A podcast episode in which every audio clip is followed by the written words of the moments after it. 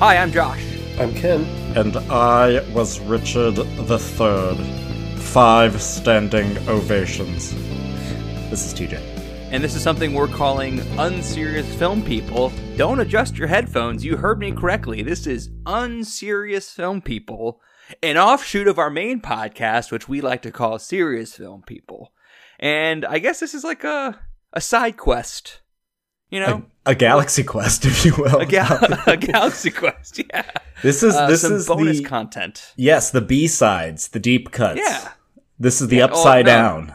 Not even deep cuts. No, I think this is actually like maybe even like, you know, the hits, possibly. The radio the radio hits. not I was going to album say, I would I would argue they're also not really even B sides because some of the things we have in store for you are better than some of the movies that were nominated for Best Picture. The point being, this is, uh, I guess, what we intend to put on Patreon uh, outside of the main feed. This episode might end up on the main feed as a teaser. We're not sure yet, but uh, this is a new series for Patreon listeners only where we discuss movies that may not be frequently brought up in circles of serious film people, but maybe they should because they're they kind of rule. Is is what we're gonna claim? I think. Ken, what do That's- you think? That's the definition, yeah.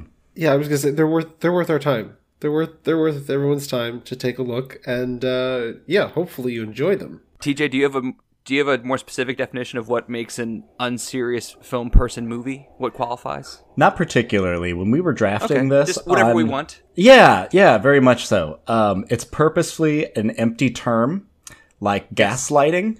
Um, so so is serious film people, by the way. as we said our first episode. Yeah, it is something which we can constantly move the goalposts. Basically, what an unserious film is is a movie not nominated for Best Picture that we just Hmm. frickin' like and want to watch and talk about. So And that we and to be clear, it's not one that we're necessarily saying should have been in the uh, Oscar that's conversation. important. That's an Yes. important distinction. Yeah, Yes. yeah.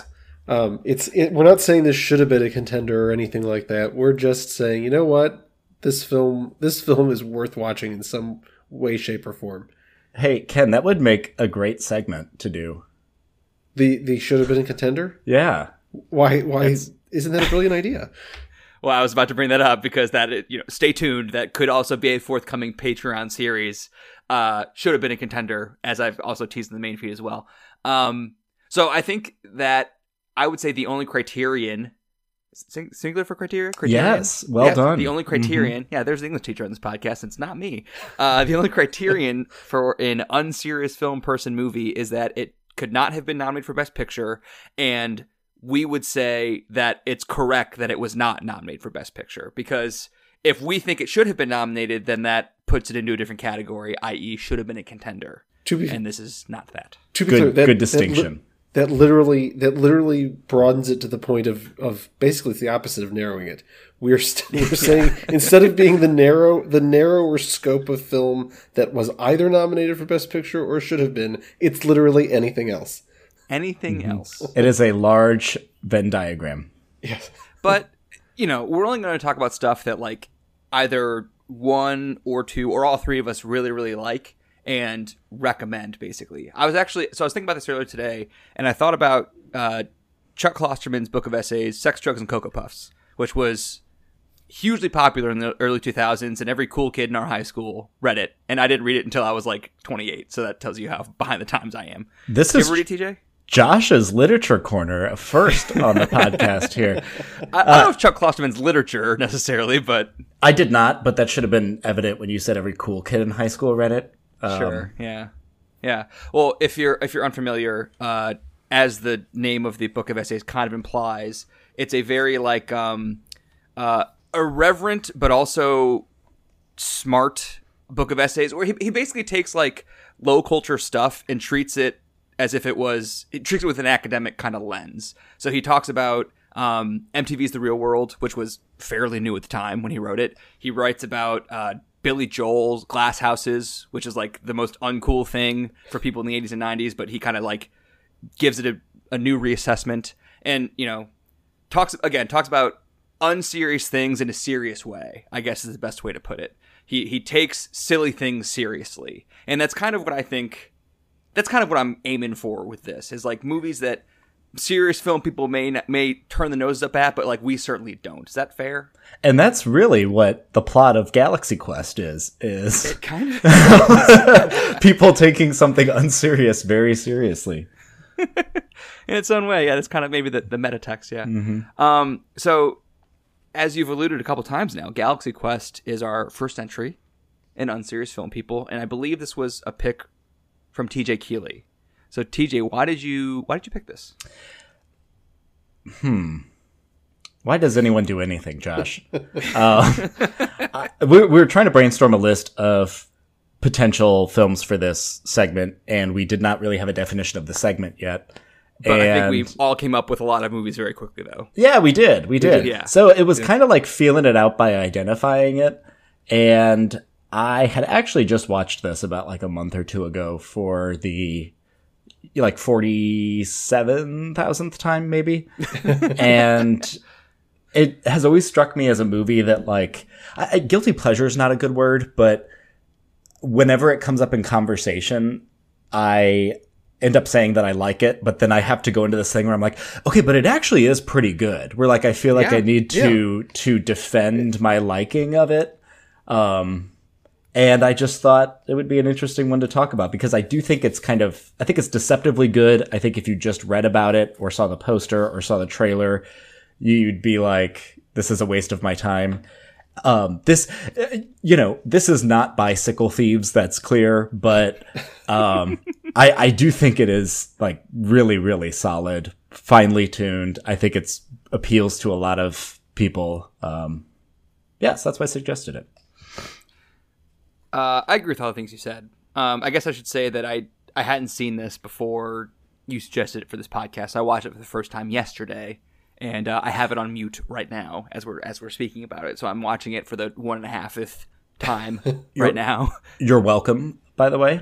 Yes. Thank you. I mean, I mean, yeah, I'll, I'll respond to your wel- your your welcome with a thank you. Uh, Ken, how about yourself? Have you have you seen this? You've you've seen this more than me, I think, right? Oh yeah. Less I, than TJ. I saw this when it came out. I remember going to see it with uh, at least my dad, and I have I owned I remember owning a VH co- VHS copy at one point, and Wow. then uh, then a uh, I, I've since purchased a Blu-ray copy. Um, but yeah, I watch this once every every couple of years, and I'll be honest.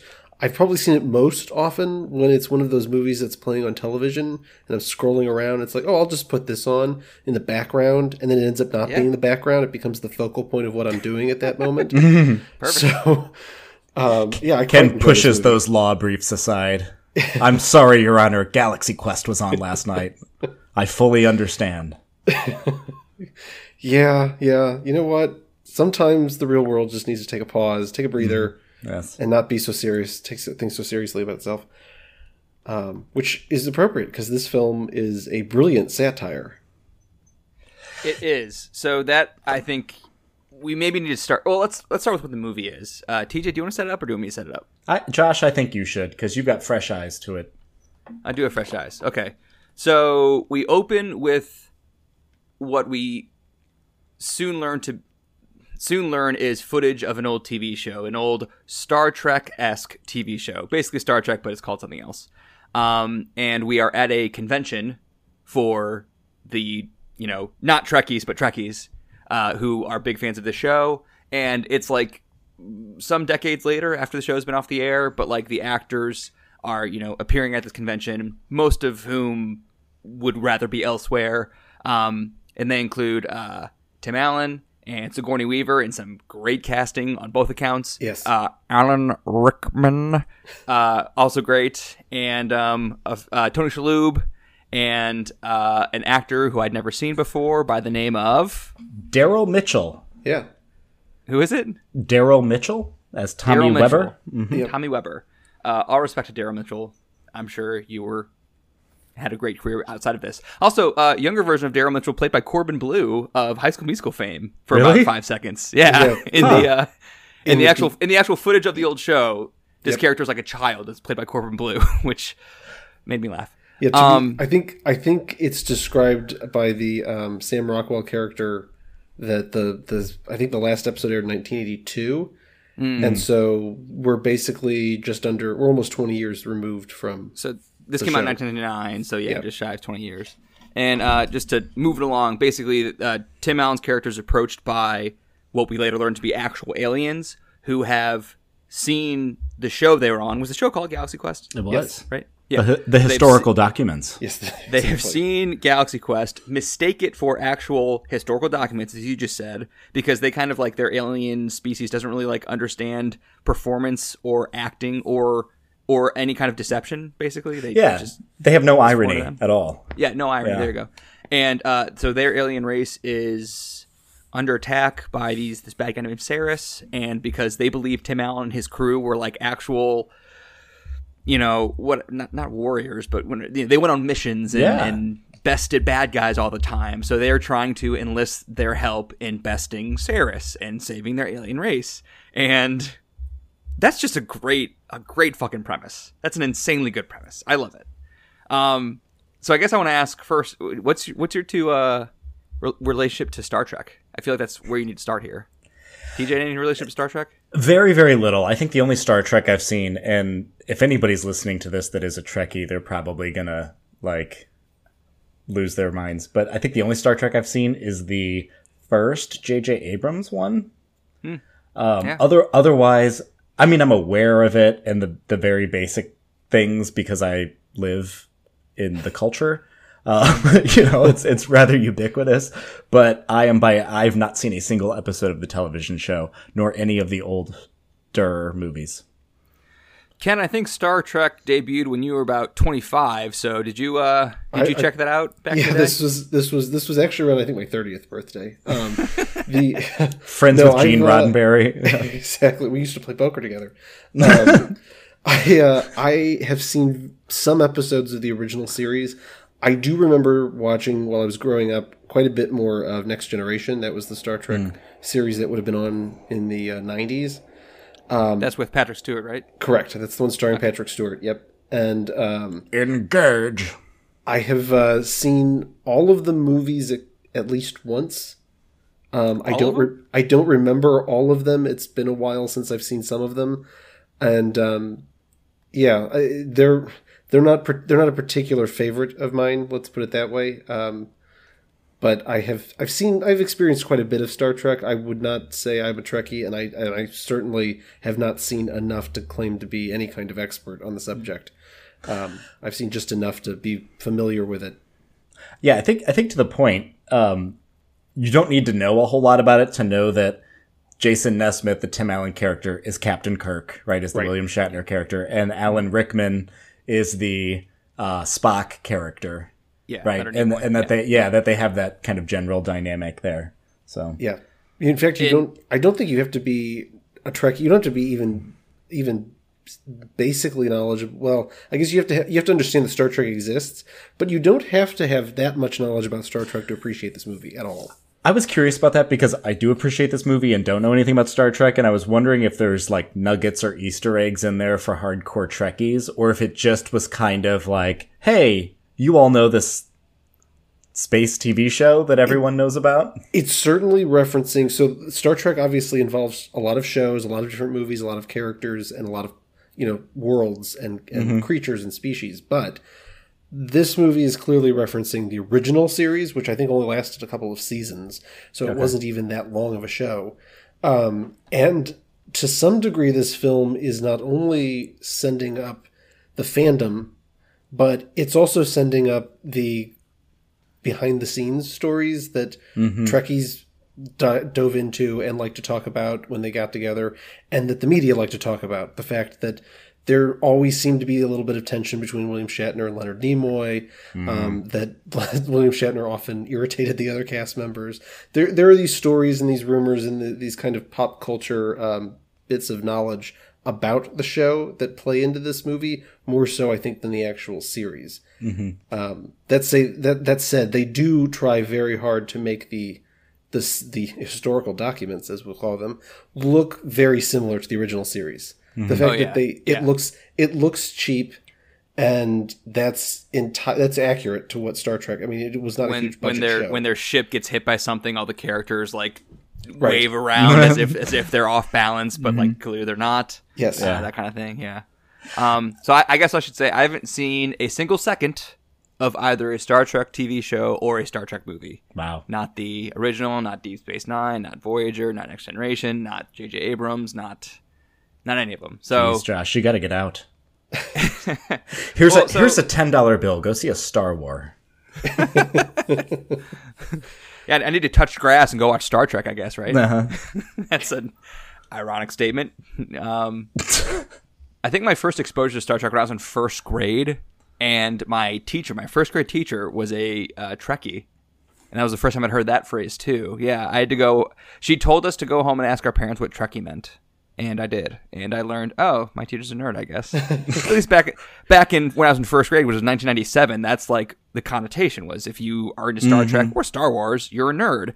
And um, I think in this movie, the people that are into Galaxy Quest are are nerds in, in like a very loving sense because Yeah. while they are a little like they're not the butt of any jokes or a little bit but like in, in the first like segment when they're at the convention like they're not shown in the most positive light i guess but like they do end up saving the day ultimately Yeah. right? a- well, and to that point, they, yeah, these aren't people you necessarily want to go out and have a beer with. But what the the setup does is they they look corny when Jason's kind of buying in with all those people, and he's like, "Oh mm-hmm. yeah," and then if I had moved just a little bit farther to the left, and you're like, "Oh god, these he's people are eating regaling this up." them with tales yeah yeah, but when he comes back from the toilet and is like, "There's no spaceship; it's all just he BS." heard people he Yeah. heard people in the bathroom making fun of him and his castmates for being there at all in the first place Yeah, so yeah. he like feels bad about it and then goes off on the fans Yeah. And I think I think what's kind of wise about that move as well, other than showing that Jason is really narcissistic and really individualist, you know, everybody waits on And him. insecure. He's yeah, yeah, he's not a team player, which is his arc. He goes from being like, "Hey, everybody, it's me," to everybody taking a bow at the end. But what it does really well there is it then puts you in sympathy with Justin Long and his friends.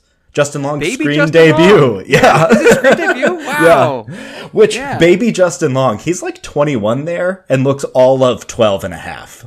Did you see Barbarian last year? Yeah.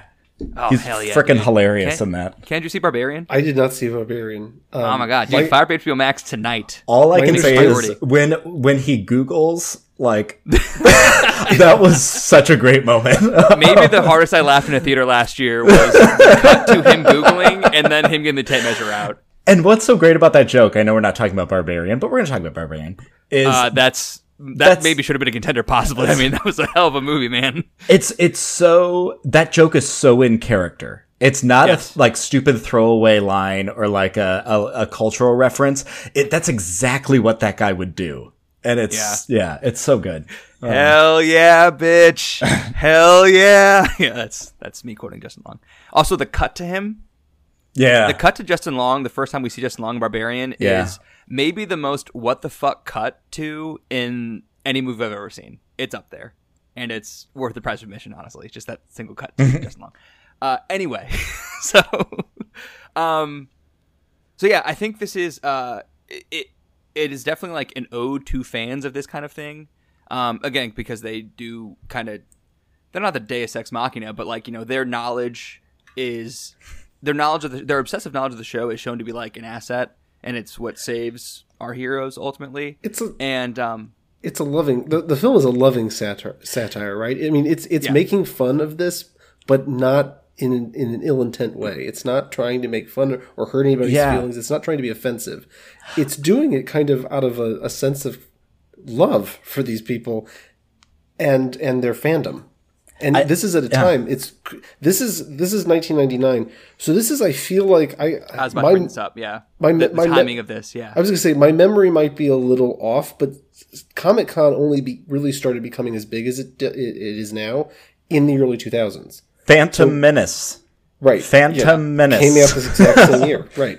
Yeah, I, Ken, I think you're exactly right, and I think that's part of why I like this so much. I'm I'm all down for like a wicked sharp ta- satire. Love me some Doctor Strangelove, but what I like so much about this movie is, yeah, it pokes fun at the nerds, but lovingly pokes fun at them. It pokes fun at the corniness of Star Trek. But it also likes Star Trek. Yes. It pokes fun at the Hollywood types, but it's not too inside baseball If this were made now, given how many movies are made about like Hollywood and making movies, it would either be so inside baseball about like, you know, the grind of making the TV show and who am I and all of this like Babylon bullshit, or it would have been like a, a really fierce takedown of like what the fans make us do and it's not fair. And this is just like, it gets some kind of like nudging you in the rib jokes in, but it's not mean spirited at all. I'm gonna brush past the fact that you just slandered Babylon on this podcast in front of me. And Anytime. Anytime. no, no, should have been a contender. Babylon. Yeah, we'll movie from come- Damien I'll- Chazelle. Uh, the movie knows what it is. Pile of shit. That's the first thing it is. Pile of shit. Absolutely should have been a contender. In five years, come talk to me about Babylon because everyone will love it. I, I will like, talk to you you like about it because you'll be like, "What was that movie?" And I'll be like, "Yeah, everybody forgot. Remember?" What I was gonna say is that I- what what, I, what I, the the point I think Ken was about to make, maybe before I interrupted him, was that I think in the '90s, pop culture was a lot meaner to nerds and people who liked this kind of thing. Like I'm thinking, of, I, I really I don't really watch much Simpsons, but like the comic book guy in Simpsons, you know, worst trade ever. Like that's the kind of like you know uh, uh, nerd representation you get in pop culture, and like. Uh, Big Bang Theory was like popular a few years after this, but it kind of like aged poorly immediately. By like season three of Big Bang Theory, people were like, hey, maybe we should, maybe these people shouldn't be the butts of jokes like this. Um, but I, I think that like makes Galaxy Quest age really well because like we live in a really different uh, pop culture moment, both when it comes to nerd ephemera and also fandoms Fandom, And and I think- particularly fandom. Yeah.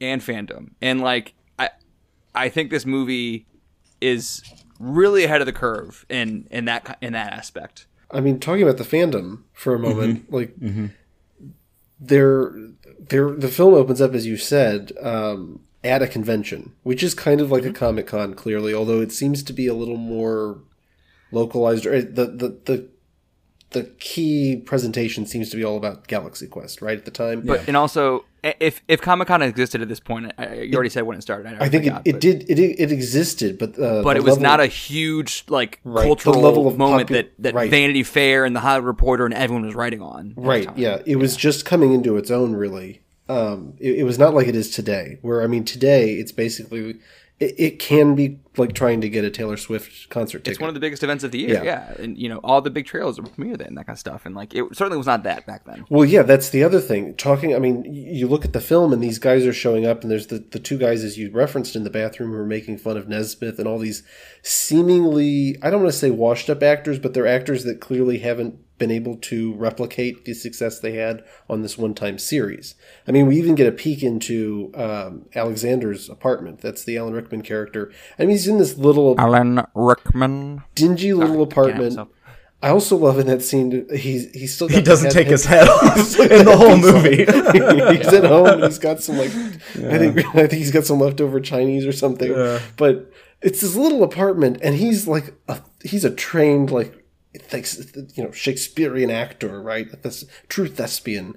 And he is absolutely aggravated to still be attached with this, but it's mm-hmm. clearly the only thing that brings him any money.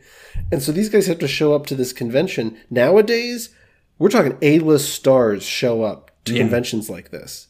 And they are So- they are they are antsy to participate and interact with the, the fans.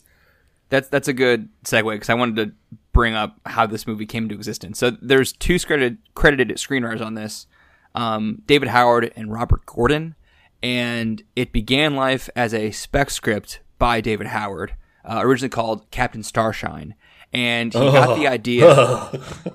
you don't like that as much. oh no. uh, he got the idea watching an IMAX presentation of uh, one of those like uh, Americans in Space trailers narrated by Leonard Nimoy, um, and he started thinking about how like Star Trek actors all got pigeonholed into their roles since Star Trek was canceled. Like Leonard Nimoy was never anything but Spock, I feel like, and like you know did things like narrating space documentaries because that is you know, he was Spock, exactly. You know, um, so he came up with the idea of like Star Trek esque actors getting pigeonholed for years afterwards, not being able to break beyond that, and then um, also thought, okay, what if real aliens were involved? And that was kind of like the the kernel of the idea. And um, he said, "quote In a lot of ways, the script wrote itself because it seemed so self-evident once the idea was there." And I believe that because, like I said, this is such a clean setup, a clean premise, and I kind of feel like the the movie that follows just it, it's exactly what it's supposed to be. I feel like you know. Um, so then a, a producer named Mark Johnson had a first look deal at DreamWorks. He didn't like the script, but was fascinated by the concept because, you know, again, it's a dynamite idea. So uh, he bought the script and then brought on Bob Gordon um, to basically take the original concept from David Howard's script and kind of start fresh to an extent. Um, I don't know where this happened along the way and who's responsible for this, but the villain, uh, Sarris, is named after film critic Andrew Sarris because Really? yeah. yeah, I think it was the director's previous film was lambasted by Andrew Sarris, so he names the villain, which is interesting given that this is the year after Roland Emmerich's Godzilla, where the mayor and his sidekick are Siskel and Ebert. Yeah. Mayor Ebert, that's right. Yeah. Yeah, yeah. Um, anyway, just just a small thing. So uh, Bob Gordon uh, apparently he actually did not read Captain Starshine until after the movie was done, but he he just started with the premise of washed up actors from sci-fi series involved with real aliens, and um, uh, Gordon's cre- drafts were credited with adding more elements of humor to uh, you know the existing uh, David Howard script, right? Can I throw a note on that too? Yeah. So I, I also read that uh, an early cut of this was actually darker and more violent, which is not much of a surprise to me because th- this is a PG. And I thought it was a little yeah. ooh for a PG. It also was highly marketed as a family film, and despite the fact that like everybody in my family likes it, it doesn't feel like a family film to me. Um, there's The presence of Tim Allen, though, True, true. Yeah. It goes in to the some, late '90s. some like dark emotional places, but one of my favorite things I caught on uh viewing 39,817 was when uh Tim Allen and Sigourney Weaver are going down the halls and there's the pistons, you know? Yeah, Um, yeah, yeah. And, well, if you watch her at one hour is 17 minutes, she says, uh, what the fuck? Or no, she goes, she goes, fuck that. Yeah. And it's, it's a PG, so you can't, right? You can't do that. And so they just put in screw that. But if you watch her mouth, she Yes. clearly goes, fuck that. yes, I noticed that the see, last yeah. time I watched it because on the Blu-ray I was I was fr- Yeah. visibly frustrated. My wife was like, "What's wrong?" And I'm like, "Look at her face." I paused Yeah, it. I'm like, yeah. "She there's it's still it's it's screw that even on the Blu-ray, even Uh-huh. though her mouth is clearly Oh, yeah, saying yeah. something else." And then there's more bad ADR in the rest of that sequence when they're going through and he's going, now, now, if you watch it, he's not saying anything, but it's, you know, whatever. It's an otherwise perfect film. Whoever wrote this episode should die. Die. Yeah. Uh, so producer Mark Johnson wanted Dean Parisot. Is that how you say it? Dean Parisot? I believe that's correct. Yeah. to direct, who TJ just alluded to. Um, but uh, DreamWorks wanted Harold Ramis, and Harold Ramis was attached for a while. And Harold, it was so this was almost directed by Harold Ramis and starring Alec Baldwin because that's who Harold Ramis wanted. Uh, Baldwin turned it down. Uh, they tried to get Steve Martin and Kevin Kline as well, but they also turned it down. And um, apparently, Ramis left the project because he didn't want Tim Allen. And Oh. once Tim Allen boarded, Harold Ramis left. That would have been really interesting. Yeah. Can I say though, I, I could also see Bill Murray doing this role, younger Yeah. Bill Murray. Yeah, yeah. Uh, Tim Allen's great in this. I was gonna say, and I he's know, really good. I know he's notoriously like difficult to work with, or so I've heard, um, and has been a bit of a persona non grata. But I think he's really good in this because he's got that like Tool Time Tim charm going on that you can see he skates by on that charm, but he's also an asshole, but not too heavy to be dislikable. And then in the serious moments, um, which I'll talk a little bit about later, I think he really brings it there as well. he so I should say that um, I'm kind of I'll kind of take a leave Tim Allen in most cases, but I'm a big big fan of the Santa Claus. Yeah, Like, he's I'm really he's really good in the Santa I was Claus. just about to say the emotion, This is a really similar lane. This is an extremely similar lane to the Santa Claus. the where, more like, dramatic motions, and particularly, um, particularly when Sarris is forcing him, forcing the, the, them to um, uh, Yeah. interact with the uh, with Yeah, the yeah, yeah. aliens, particularly with uh, Enrico's character. Um, uh, forgive me, Malthazar. Malthazar. Malthazar. Malthazar, yeah, yeah, thank you, Malthazar. Malthazar, yeah. He's got Malthazar on the table, and there is that moment if you watch it, if you've watched Santa Claus anytime recently, or even hell, if you watched it in the '90s and it's just one of those things that's stuck in your head and you're our age, um, it is very reminiscent of him exp- like getting down on you know at his son's level and trying to explain things to his son and Santa Claus because as as uh, as he's instructed to do by Sarris, explain it to him as if he were a child. Yeah. That's exactly what Tim Allen does perfectly. It's also what you if you've ever watched Home Improvement, he does it time and time again in episodes where he has to have serious conversations with the sons. Uh, apparently, Bob Gordon, once he wrote that scene where Jason Nesmith confesses to the Thermians that he was, you know, their actors, once he wrote that scene, that's when he was like, okay, this movie's going to work. And he submitted it shortly after writing that screen. That's when, that's when he got confidence in the script, according to Wikipedia. Uh, what I wanted to say, though, is like, yeah, uh, I see that moment where he's, you know, explaining as if he were to a child. That kind of parallels explaining things to Charlie in The Santa Clause. But like, Act One, Jason Nesmith is almost exactly Act One, Scott Calvin. Yep. in Oh, yeah. Santa Clause. Yeah. They're both like, Papa Shijo! well, that's that's Act Three, Scott Calvin. I'm talking about Act One, Scott Santa Calvin. rolling down the block in a panzer. In a Panzer. That's Act Two, Scott Calvin. Well, I hope you were good this year, kids, because it looks like Santa naked. just took out the Pearson home and coming. Um, but you know he's he's successful and sardonic, also kind of a dick. Yeah. and also like unappreciative of the people in his life that he should be more appreciative of. And he's always Um, running late, by the way, in both movies. always running late, but also like he is a non-believer in something extraordinary that the audience is ahead of him on. So we like watch him catch up. and that he's point. selling. It's not only something he doesn't believe in; it's something he doesn't believe in, but is selling. Like Hmm. in St- Santa Clause, he's a toy. He's a toy salesman, all about Christmas, but he's about the sale. He's not about the spirit or the heart behind it. Hmm. Right, In this but, like, case, a- he's all he's, about. like, he's all about the show, right? But he's he snaps at those those fans really easily. I'm talking about though, like when he's like climbing the ladder and the Santa Claus and like getting in the sleigh, and Charlie's like, "Put on the suit, Dad," and he's like, "Why would I put on the suit?" Then he's like confused when he is dropped into the chimney with a bag of toys. He's like, "What am I doing here? What am I?" You know. And again, the audience is ahead of him, like, "Dude, you're Santa Claus, obviously. Do the Santa Claus thing." And then in this, You're supposed to drink the milk. Supposed to drink the milk. I'm lactose intolerant. and then she gets Um, him the soy milk, and he's going, Soy milk. I think the milk's a, milk's a little sour. Um, Santa Clause could also be an unserious film. Oh my gosh, it's Like, a I love that movie. masterpiece. Yeah. But so in this, the equivalent scene in this is when he's first on the spaceship. He wakes up on the spaceship because he fell asleep in the backseat of the limo, Yep. and like doesn't get that he's not in Van Nuys. By the way, yeah, the fact that he's hungover, wandering and like the the, the big the big doors open and the approximation of the 2001 Space Odyssey music plays, but not quite the 2001 Space Yeah. Odyssey music plays. And he's like, "What is this? Where am I?" And I'm like, "Dude, you're on a spaceship. Catch up, man. Come on."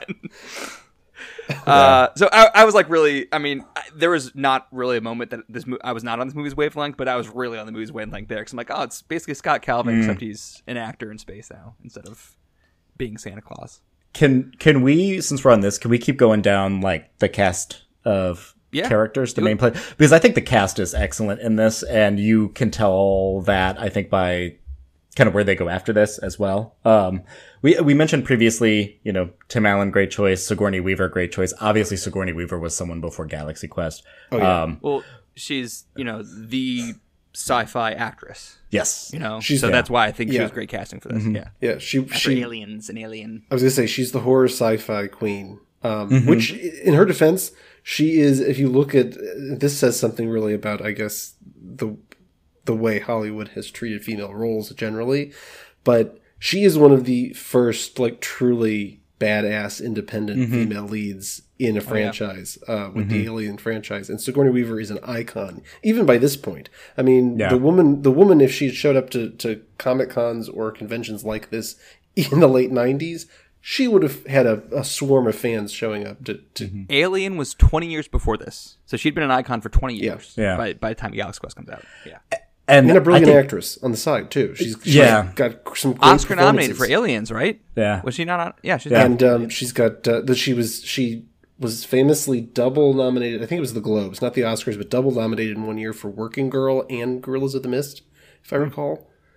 good pull. Both good, Yeah. both I don't know. both really knock it out of the park kind of performances um, on different wavelengths, though. Very different performances, but both very good.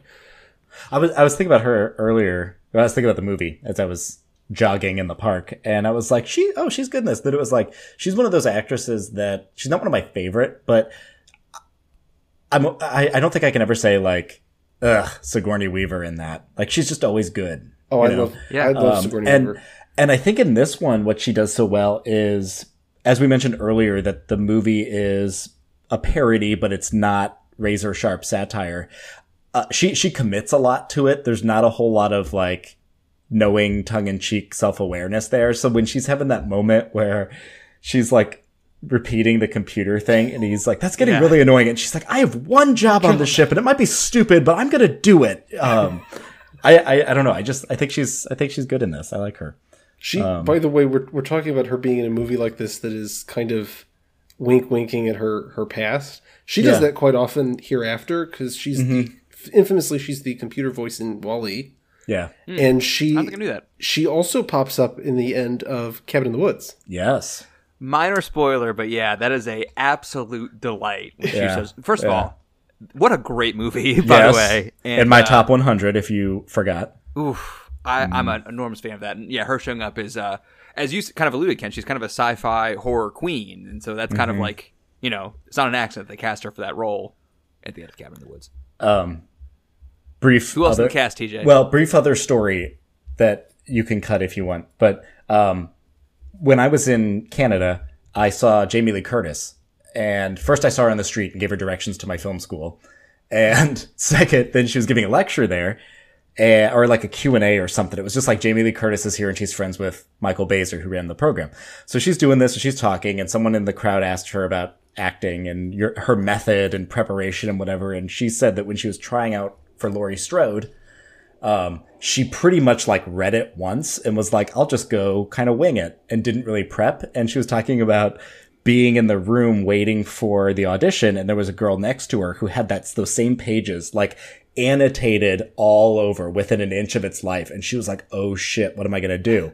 Well, history tells you Jamie Lee Curtis gets the role. And then she ends the story with, and the other girl was Sigourney Weaver. Yeah, oh my god. And I just, it was such a cool story. Um, Sigourney Weaver. They're they're good friends apparently. I've read. Oh. that they they actually are good friends. But um, Sigourney Weaver always, for a long time until she got the alien role, was always kind of playing second fiddle because she famously graduated Yale drama, and With with Who did she Meryl graduate Streep. with?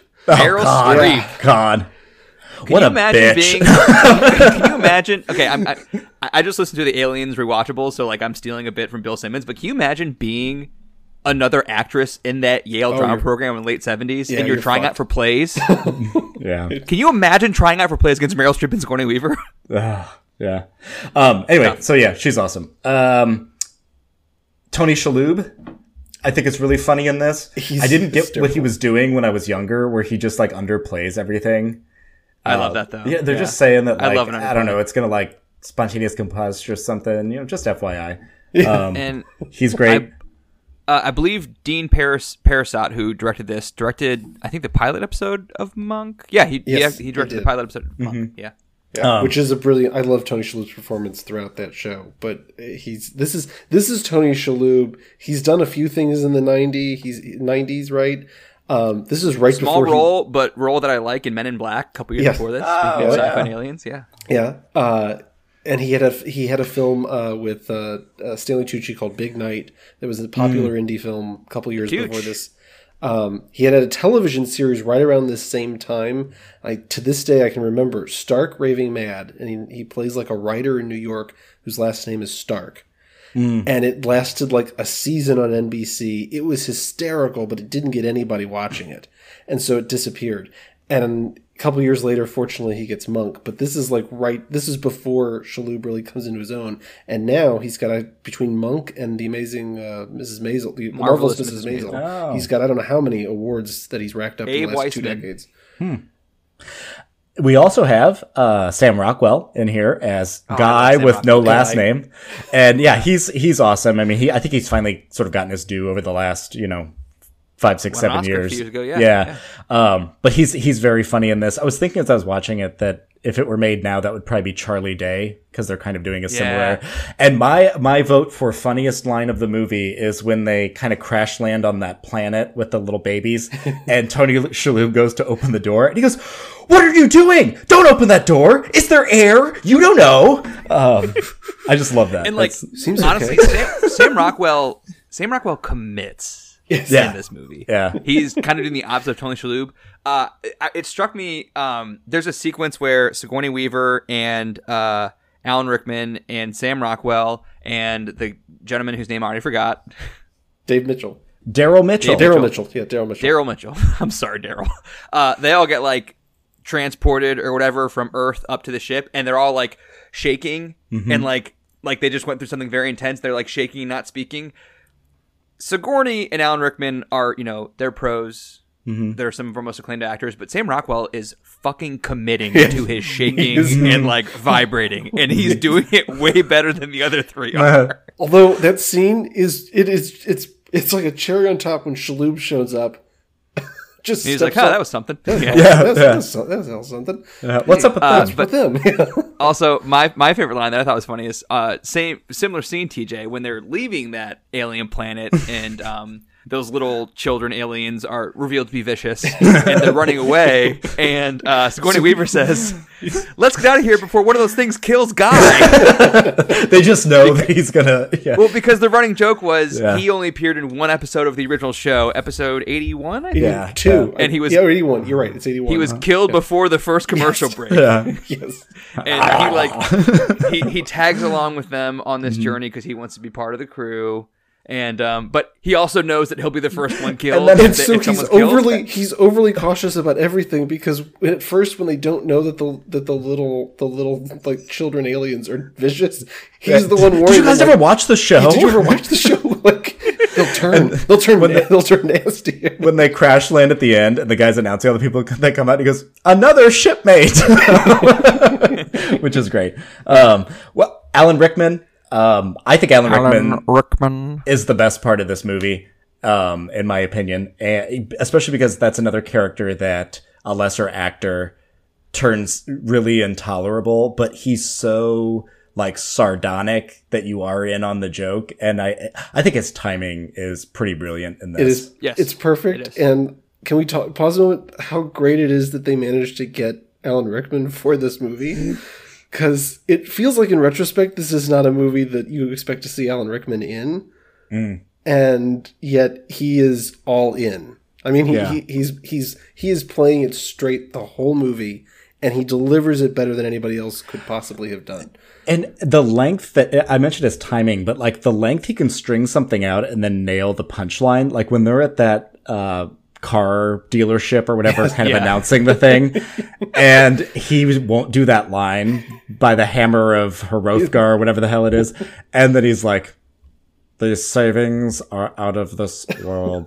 the, like his, he's just he's wonderful. Um, and then a couple last. Oh, sorry, were you gonna say something hold about? on Rickman? I'll talk more about Alan Rickman uh, I want to say that uh according to Wikipedia he was interested in the role because of the comedy more so than the sci-fi elements and uh he's he was quoted as saying I love comedy almost more than anything this really is one of the funniest scripts I've ever read and actors are probably the only professionals who send themselves up. We actually have a sense of humor about ourselves, so that's what uh enticed him to the role. By Grabthar's hammer, by the sons of war. you will be. And that's fan. the other thing is that that moment is so well set up. When and, that like, pays off. definitely, oh, it does. definitely the the emotional moment of the movie by like a country mile. And actually, so I hadn't seen this before.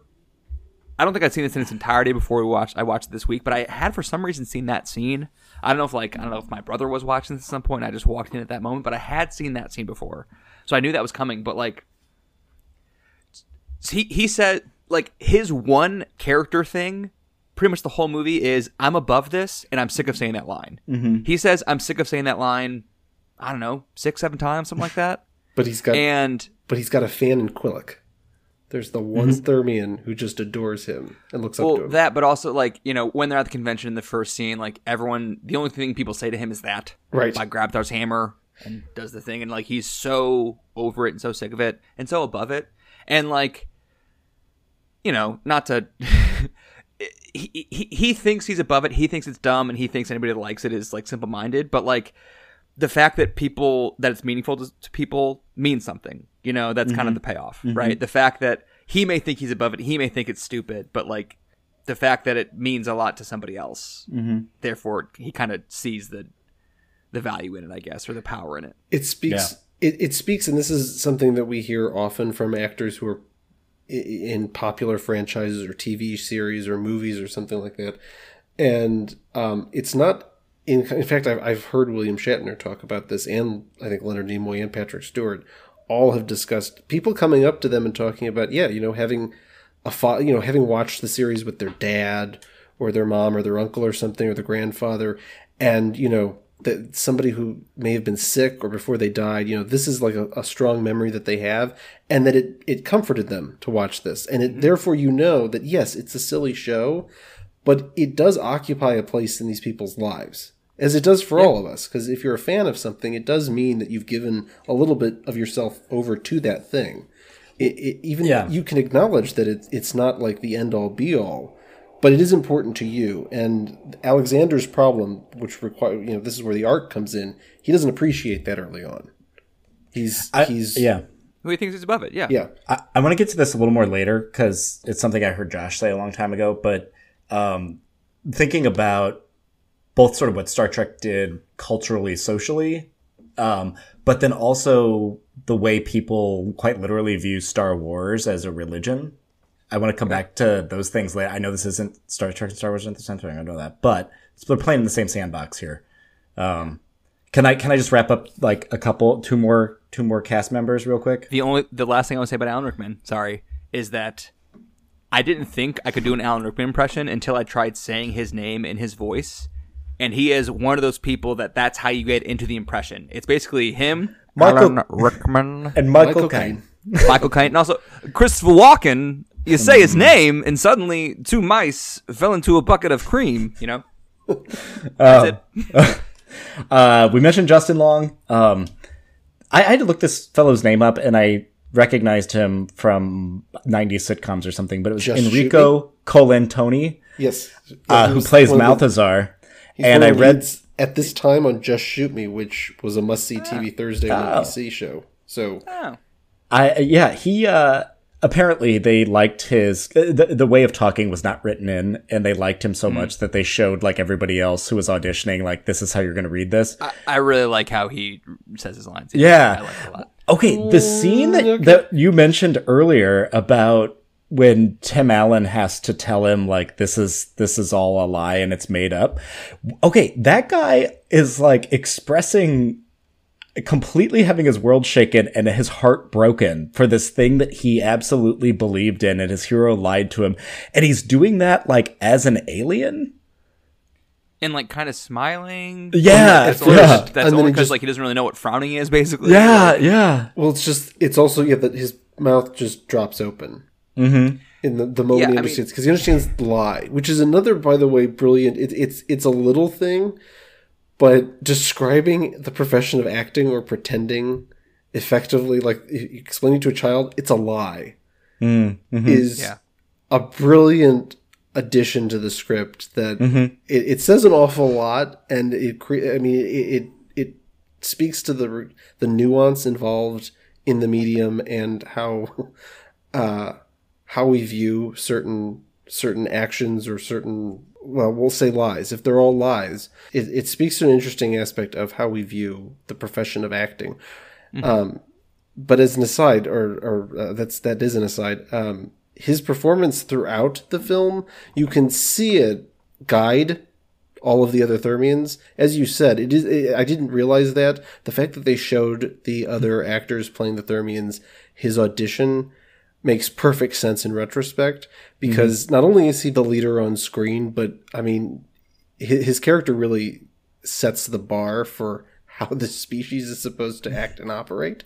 Which 24 years later, I still remember his line from the trailer. We need your help.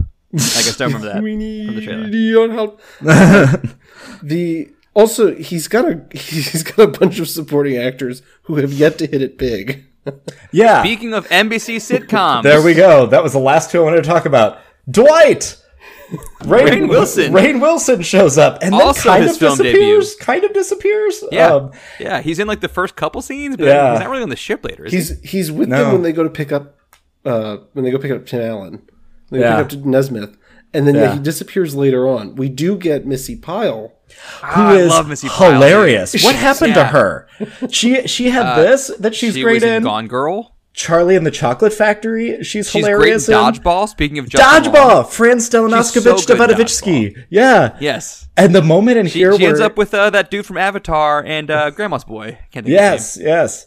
But the the moment in the limo where he's like, she doesn't talk, and like her transmitter doesn't work, and she goes, like that. It's so good. It's so good. of his name. Um, also, she's she's incredible in Gone Girl as like a Nancy Grace type. She's incredible. I don't remember her in that. what? No, sorry. She's the She yeah. plays a Nancy Grace type Okay. in Gone Girl. Okay. Oh my god. I'll have to watch it again. Catch up. Should have been a contender. Gone Girl. Should have been a contender. Um, who else? No, that's that's the people I wanted to highlight. Yeah. Then I guess I, I want to say that um, I thought the Justin Long setup payoff with the like transmitter was really really well done to the point that like so in the like end of first act ish Tim Allen has just been to the alien ship for the first time and he is like he has like an actual transmitter from the what are the aliens called the Thermians.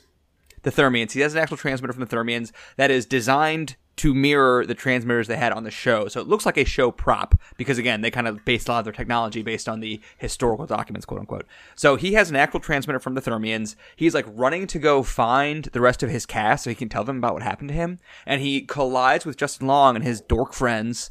And Justin Long has a prop transmitter and they like swap. He, Tim Allen picks up the prop one, Justin Long picks up the real one. And so when Tim Allen goes to his castmates and says, Look, I have proof that I was on an alien ship, it's just a prop. And I, I thought, you know, when that happened, when like the switch happened, I thought, I thought Tim Allen looking like an idiot in front of his cast was gonna be was gonna be it, and that was the whole thing. And I kind of rolled my eyes a little bit, like you know, oh, it's the classic, like oh, he doesn't have proof mm-hmm. anymore. He did, now he doesn't. Now he looks like a fool. I thought that was gonna be it. And the fact that they use that late act two, start act three to like contact Justin Long because he knows every inch of the ship they're on because he's a fan of the show and like And he walks no- them through No one knows tunnels one through twenty eight better than his friend. and like he, he walks them through uh, how to turn off the self destruct or whatever on the ship. And so like the choppers. fa- yeah. yeah, the, the fact that that paid off uh, in a way that I like I, I'd already kind of forgotten honestly that Justin Long had that. Like so the movie got me. Like it really did. It worked really well. And what I like so much about that as well is it works with one of the things that I think is maybe incidentally, I'm not going to, a lot of my students, when I try to like read and interpret things to them, they'll be like, but the author didn't intend that, which is like a, a high school complaint. Like you later grow up and realize like these things have lives to themselves afterward. Curtains But- were blue or whatever. Yeah. Exactly. Yeah. Um, and and this is kind of a segue into that, which is in that moment of him switching those or accidentally switching those, you get the guy who, as you mentioned earlier, is n- the non-believer. In and having proof at that moment, rushing to kind of become the the prophet of it, switching and thus blending the reality with the fantasy because that's the reality and the fantasy is the thing that now has sort of like shaken his world or shaken his paradigm. Um, and at this point, before I get into my next point, can I throw it to Josh for the Star Wars religion thing that I teased earlier Yeah. What, what, what, am I supposed to say? about Star Wars being religion? Oh, okay. Well, I'll, I'm actually cribbing this from somebody else. I'm actually cribbing this from Craig Mazin, who's the creator of Chernobyl and The Last of Us on HBO. Uh, he's the host of a popular podcast called Script Notes that I've been listening to for the last eight years. Don't plug other podcasts on here unless Craig's I coming on as a mean, guest. I'd like to introduce Craig Mazin. um, he said they were talking about Star Wars. Year, this was many, many years ago in script notes. He said that like if Star Wars had been created a thousand years ago, it would now be a religion today. Like that's how like much lore there is and how much people buy into it. Like right now, it's just like in the biggest enormous fandom and like one of the biggest pop culture phenomenon to ever happen in the 20, 20th or 21st century. But like had it existed a long time ago, it would now be a religion. which is which That's is like the level of Star Wars. which is funny given the influence religion had on George Lucas. I think he's right though. I think it would be is the thing. Like I don't think he's wrong. Well, and it's it's highly mythic and it's working through the Joseph Campbell stuff. Um, And you know, moral. the monomyth And, like, for sure. Yeah. Good and bad and, and paths that you can follow. Yeah, you know Yeah. what I mean? Yeah. And so with that in mind, then it it's it makes sense that Jason would meet these aliens and view them just as people that have sort of gone all in on the fandom to the point that it's a religion. Um, and that's the way he's interpreting it for them. But for them, it's not really a real. I mean, it kind of is a religion in the sense that it, they've built their reality around these stories that that Yeah. Are, are fantasy to them. foundational texts for them. And because it wasn't fantasy for them, they created a reality out of that. And what I think is so interesting about this movie coming in 1999, which is like really the height of, I, I shouldn't say that, a height of American postmodernism within popular culture. Is that this movie is? Sorry, I'm going to get really pretentious here. Like even more No, so. I'm going to it. go. To, I'm going to go to 12 on This the is- pretension hey, scale. Take something silly and talk about it seriously. That's what well, I want unserious film people to be. There we go. Um, it's Jean Baudrillard, who is a French philosopher Oh, and cultural theorist. You know what? Scratch that. We take it back.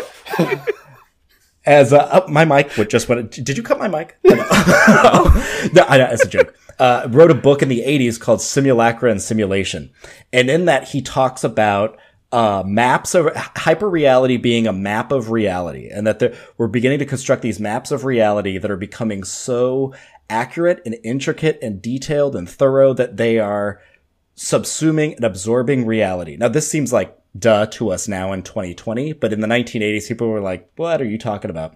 Where we were beginning to reproduce things and create like a virtual world. There's a Borges story about a guy that makes a map so detailed that it ends up being the actual size of the thing that he's mapping. And once hmm. you, once you do that, then the, the, the real is indistinguishable from this hyper real or this simulation. Synecdoche, New York. Yeah. The Matrix is, is operating similarly, right? Another 1999 film. Another 1999 film. Being John Malkovich is kind of working in this territory, right? Uh, what Truman Ga- Show. Also Oh, 1999. Yeah. See, see what I mean? Um, Yeah. And Galaxy Quest, the other masterpiece from that from that 1999 year, is is. I'm not suggesting they sat down and read Baudrillard for it, but they're doing this thing where it's like, what if there's a, a fan base so devoted to this that they actually create a reality out of it.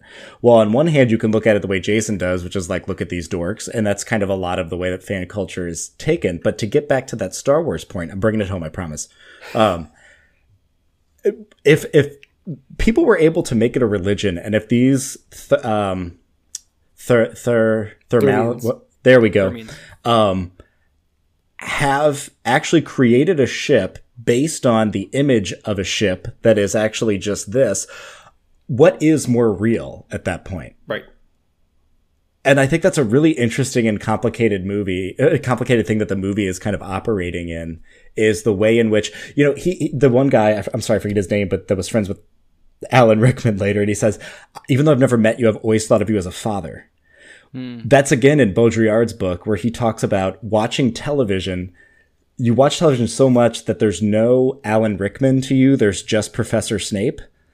And also people watching a television show for so long that you feel like you're friends with Monica and Chandler.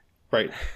But Yeah. th- Monica and Chandler don't exist and they don't have a fucking clue you exist. Um, and, and I think, I don't know, I think all of that's in Galaxy Quest in interesting ways. Yeah, Um, and it's it's pretty profound too. Yeah. Mm-hmm. Sorry. And turning the pretension meter down to eight now. So TJ, I think you just made a very interesting case as to why this is good, but that is like something I wanted to ask. Did that make, did it make sense? Did that make sense? It did. Yeah, I 100%, just thought yeah. it was profound. Okay. Which Okay. is, I think, to to its credit, the film is aware it's aware of that Yeah. fact. It's trying to do Mm-hmm. that. It's it's a little subtle, and maybe it's not what everyone Yeah. picked up on during first watch. Yeah. but the film is absolutely wanting you to see that. Yeah, that they've they, they've built a replica that's more real than the thing itself. And and I do love. Sorry, uh, Josh, I cut you off, and I'll get back. I'm sorry. Um, that it, it makes that point without hammering that over the head. It also makes the point about like diverse casting in popular television shows without hitting that over the head. It makes the point about females being subjugated to like thankless roles where they just repeat the computer without really th- beating that over the head. There's Well, a lot the- of and stuff. they're they're they're just boobs. I was gonna say they're Yeah. objectifying Yeah. her her her uniform. She complains about her uniform multiple times. Yeah, yeah. Um, and I don't know. I just think it, there's a lot of threads you can pull there that aren't too heavy-handed. Um, sorry, Josh. Well, thanks for answering the question before I ask it, which is something I want to say in every episode of Unserious Film People is like, why is this good? Why is it watchable and or popular if it's popular? And you, you know, maybe in the edit I'll just like insert that question before your explanation. I'm not actually going to do that because it's too much work for me. But you just gave your answer. Okay. Um, before I, before we do that though, I, I want to talk uh how this movie was received. I guess real quick. Um, we haven't played a box office game in a while, but I want to on this one. Nice. This was released uh, Christmas Eve, 1999. So Okay. Christmas weekend, 1999. Uh, it opened number seven. It, it this did good business. Uh, it was uh, budget 45 million. It made 71 domestically, 90 worldwide, which is like that's fine. That's a you know solid double. You know nothing crazy, but good business. Um, it never was more than like fifth at the box office in a given week, so like it was just kind of up against tough competition. Uh, with that in mind, it opened at number seven. Any guesses as to what else was playing at the Oh U.S. God. box office? Uh, well, Christmas, 1999. well, uh, was Phantom Menace playing still strong that month? Let's I think see, that was, like, Phantom Menace- I May, think wasn't it? that came out in May. Yeah, but- it is. It was 34th at the box office in its 32nd week, and it brought in uh, $114,000, just ahead of Pokemon the first movie, Mewtwo Strikes Back, which brought in $112,000, which I believe I saw in theaters when I was in fourth grade. This this might have been a summer movie as well, but is Toy Story 2 on there? Toy Story 2 was not a summer movie, actually. I believe that was a October.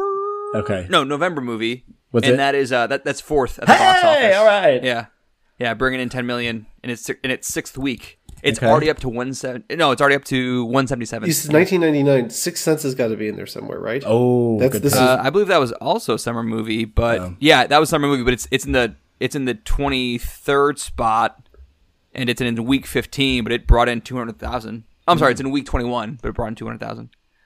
Um, was number one, number one is a uh, sports drama. I guess you would say sports drama. sports drama. Number one.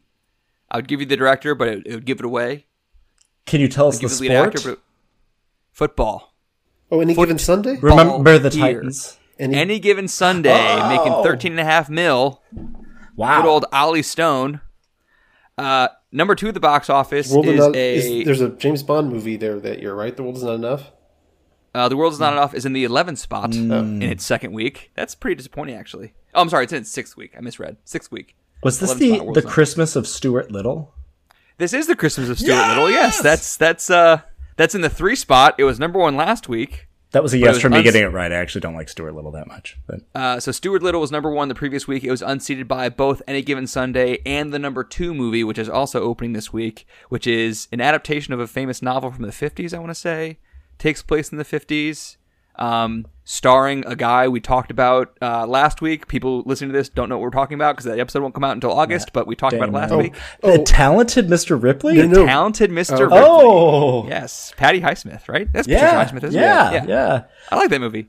Yeah, so uh, your top five is Any Given Sunday, Talented Mr. Ripley, Stuart Little, Toy Story 2. Number five is The Green Mile, Oh, which is another great movie. Uh, number six, opening this week, is as well as uh, Man on the Moon. I forgot Oh. that that also came out in 99. Yeah. Yeah, Jim Carrey, a big 99. Yeah. Uh, and number seven is uh, Galaxy Quest. So your top seven, Any Given Sunday, Talented Mr. Ripley, Stuart Little, Toy Story 2, The Green Mile, Man on the Moon, Galaxy Quest. Number eight, Bicentennial Man. Ugh. Number number nine, Deuce Bigalow, Male Gigolo. oh my god! And uh, number 10, Anne and the King. 11, World's Not Enough. Sleepy Hollow. Ah. You got Cider House Rules in there. You got American Beauty hanging in there. You got Being John Malkovich hanging in there. Hmm. We used to be a proper country. we used to we used to make movies here. Well, the fact that a We movie make like movies in this country. being John Malkovich is in the top like 15. That's Uh, I mean, it's in the top 18, but it was in the top 11 the previous week. Right. I mean, it's, it's in its ninth week. It's still in the top still 20. that's what I mean. That's that's good for a movie uh, that today would not be. I mean, that would be that would be limited box office success, right? We'd be talking about oh, it just was released in New York and L.A. and it's making you know uh, eighty thousand per screen or whatever, and then fizzles out once it goes wide. But it got so like I said, it did pretty good business. It got pretty solid reviews too. But hmm. like I think the reviews have gotten warmer in the intervening years. Like it had like a warm reception, but now it's like pretty heralded. Maybe too strong of a word, but like As more it's aged really well. as more people become familiar with Baudrillard's work, I think it really Well, I remember a couple of the- the 2023 now while we're, we're talking about it. A few years ago, uh, I think it was around the 20th anniversary probably, there was a documentary called Never Surrender that came out. and I believe it was produced by Fandom, the website, and the Screen Junkies folks, um, Roth Cornet and Dan Murrell and, and the folks over there at Screen Junkies. Um, and it's it, it did get all of the players involved in the, the film. Um, it's a behind the scenes documentary. I have seen it. It is actually pretty good. Um, they do it, and they do address some of the behind the scenes goings on, as uh, Josh you were alluding to earlier. Um, pre-production as far as the jostling of who's directing and who's supposed to lead and stuff like that. Um, Tim Allen is open and willing to talk about all of that for obvious reasons. Um, it, it pays off for him, obviously, but uh, that's a worthwhile documentary if you haven't seen it. I'd recommend it. Yeah, I'll check that out. And as I told you guys, as I told you guys over text, uh, David Mamet, the acclaimed playwright and screenwriter and director, maybe one of the greatest writers of the 20th century, honestly, uh, in his 2008 book called Bambi vs. Godzilla on the nature, purpose, and practice of the movie business, he included Galaxy Quest in a list of four quote unquote perfect films. In- so he talked about four perfect films, one of which was Galaxy In, Quest. in fairness, one of the one of the great writers of the 20th century, one of the um, strangest and, and more uh, unusual writers of the 21st century. He's really uh, That's a very good way to put he's it. got yes. off the reservation. Maybe. Uh, and he wrote this book in 2008, so maybe he was already off the reservation. But the other three movies were The Godfather, A Place in the Sun, and Dodsworth, the William Wyler movie from the 30s. Wow. And then Galaxy Quest was the fo- rounded out the four spot in his list of perfect films. Uh, I, you know what? I kind of respect that uh, combination of titles. It is the Godfather of late 90s sci-fi. Actually, no, it's not. The Matrix is. I I will put my, okay. Having having seen all of all of the Star Trek films, uh, I I feel like I can say this with some confidence. I think I don't know if it's the best, but it is certainly my favorite Star Trek movie. Um, and I would make an argument for it being the best because while um, the other Star Trek movies require obviously knowledge of the Star Trek universe, um, they are to varying extents campy, but they're not necessarily always intending to be that way. Um, they're not always self-aware. Galaxy Quest is is a perfect send up and homage to this particular uh, j- subgenre of sci-fi. So, um, yeah, I I'm I don't have a problem with people holding it in such high regard. And I think that's a perfect answer from Ken on why this is popular and why this works and why this is good and why this should be taken kind of seriously, even though it's not very serious. Um, yeah, I mean, I'll just echo everything you guys have said. That I think it's like TJ, you especially said it's like a satire, but it's like not really mean spirited. Mm-hmm. You know, or Yeah. even like it, Horatian satire. I don't know what that means. Um, it's lighter, more more parody like, less cutting. Juvenalian is more cutting. but I also think like you know, as I've said on this podcast before, like I'm I'm a sucker for a clean premise, and this has a, such a great premise that like a great elevator pitch. You hear what the premise is, you kind of immediately know what the movie is, and like it hits all the beats that you think it's going to hit, but also surprising in its own way. I kind of already mentioned how like some of the setups and payoffs caught me off guard, and I'm usually pretty good at, about seeing those kinds of things. It's not like it's not a super sophisticated story, but like it's extremely well done, and like it is, um, I think, charmingly performed smartly written and like an honestly ingenious setup. I think, I think it- it's good. it's key exactly what you just said when you say it's well done. Everything it sets out to do, I think it achieves. Even to even to TJ's point, there is depth and substance beneath the surface that again, not to not to I, I don't want to ding the Star Trek universe. There are some really entertaining films in that franchise. Um, but there's not the level of depth and substance in most of those movies that exists here in what is supposed to be a parody or satire of it.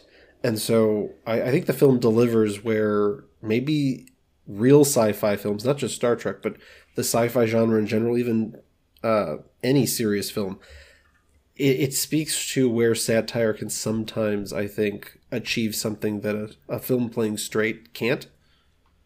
Um, it delivers on all of the points it's trying to do, and it, it's not an eye rolling event, you know, journey for the the viewer.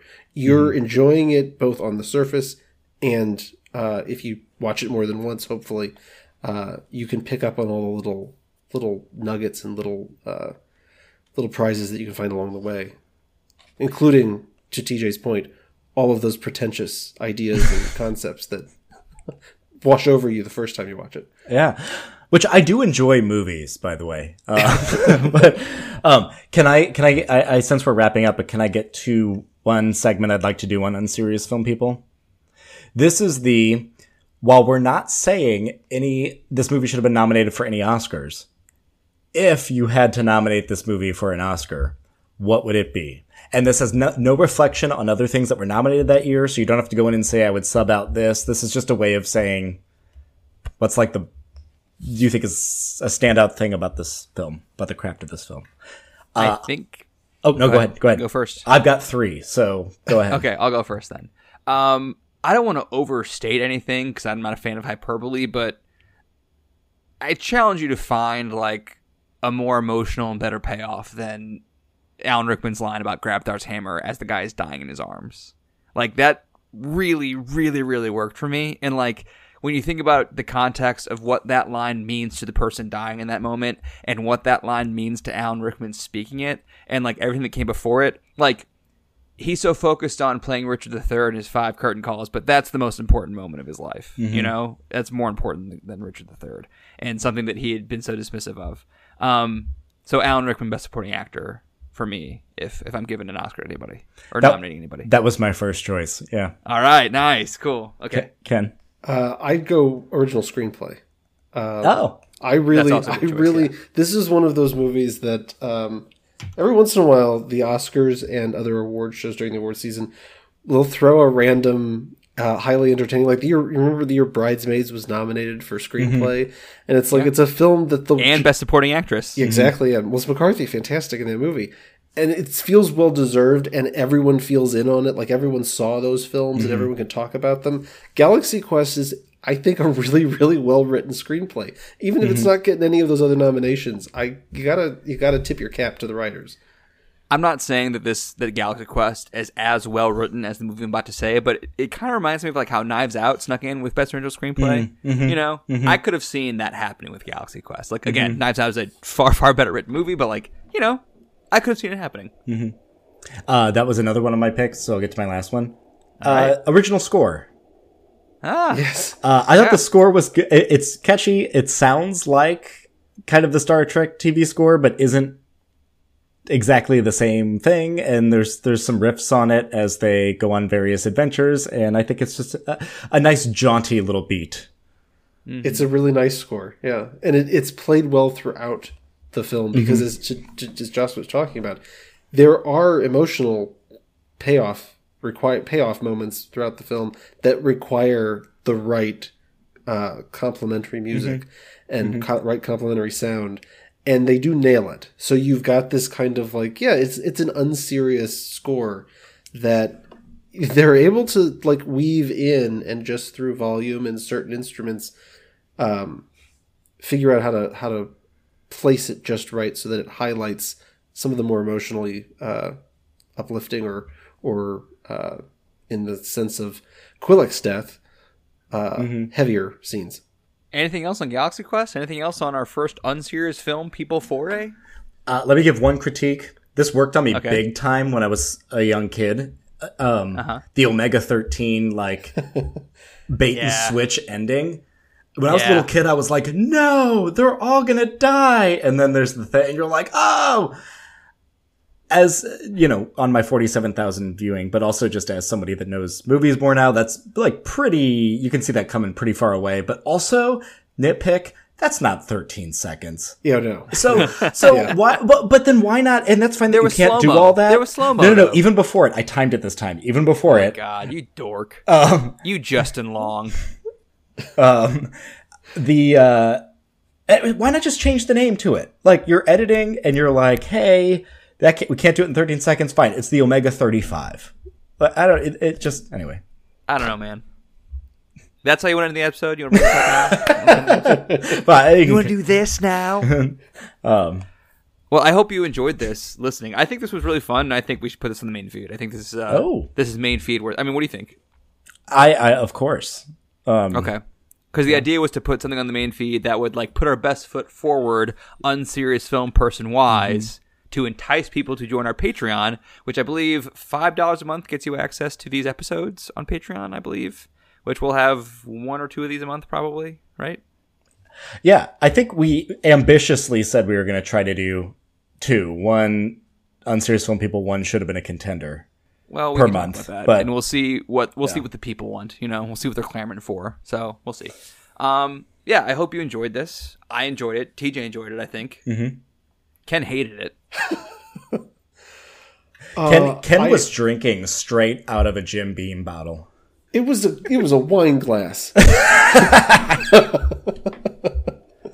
uh, uh, I I look. I enjoy this. The, giving me a reason to rewatch uh, Galaxy Quest anytime. I'm all for it. This is uh this is a fun departure from Out of Africa, or Kiss of the Spider Woman, or Hey, oh come on, 85 just was a brutal. Or the Snake Pit, Ken, Mr. 1948. I we- like the 1985 movies more than 1948 we gotta, movies. we gotta get the latter. We gotta sir. get through. Hey, you know what? 1948 at least had Treasure of Sierra Madre and the Red Shoes. So I'm I'm I'm rolling up my sleeves, and Marty Scorsese and I are coming for you, Josh.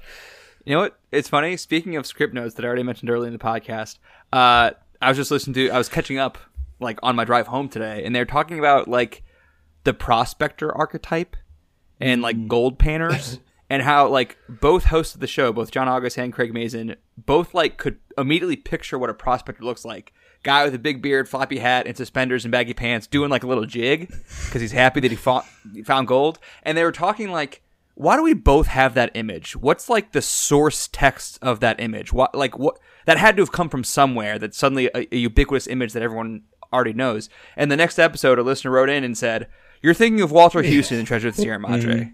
That's why you think of that because he was the he's probably the source text of the prospector archetype. So I believe when this Galaxy Quest episode comes out, we'll probably be putting out the Treasure of Sierra Madre episode shortly thereafter. Yeah, yeah. ish, probably. Yeah. So I think that's a great episode too. So listen to that. Mm-hmm. Uh, listen to the, the rest of our main feed. I hope you enjoyed this Patreon only content on the main feed. If you want more of this, cough up some dough. Uh, if you cough up even more dough, I think it for ten dollars a month you can actually vote on uh, unserious film person movies potentially. He's just making faces if he doesn't want that to happen. oh no, no, I don't know. I, I you, you don't want the people to You decide. set You the want to a tiers. dictatorship. I As did long, set the tiers. as long true, as I'm yes. the dictator. This is not a democracy. It's a dictatorship. Do you think that should have been a contender? Remember the Titans?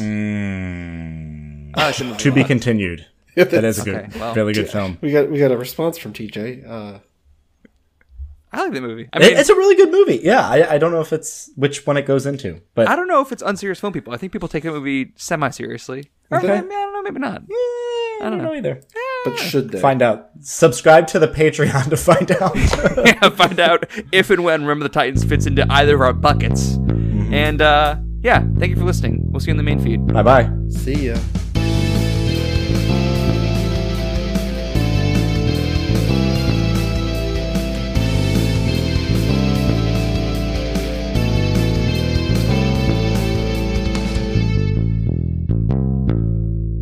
By Grabthar's hammer.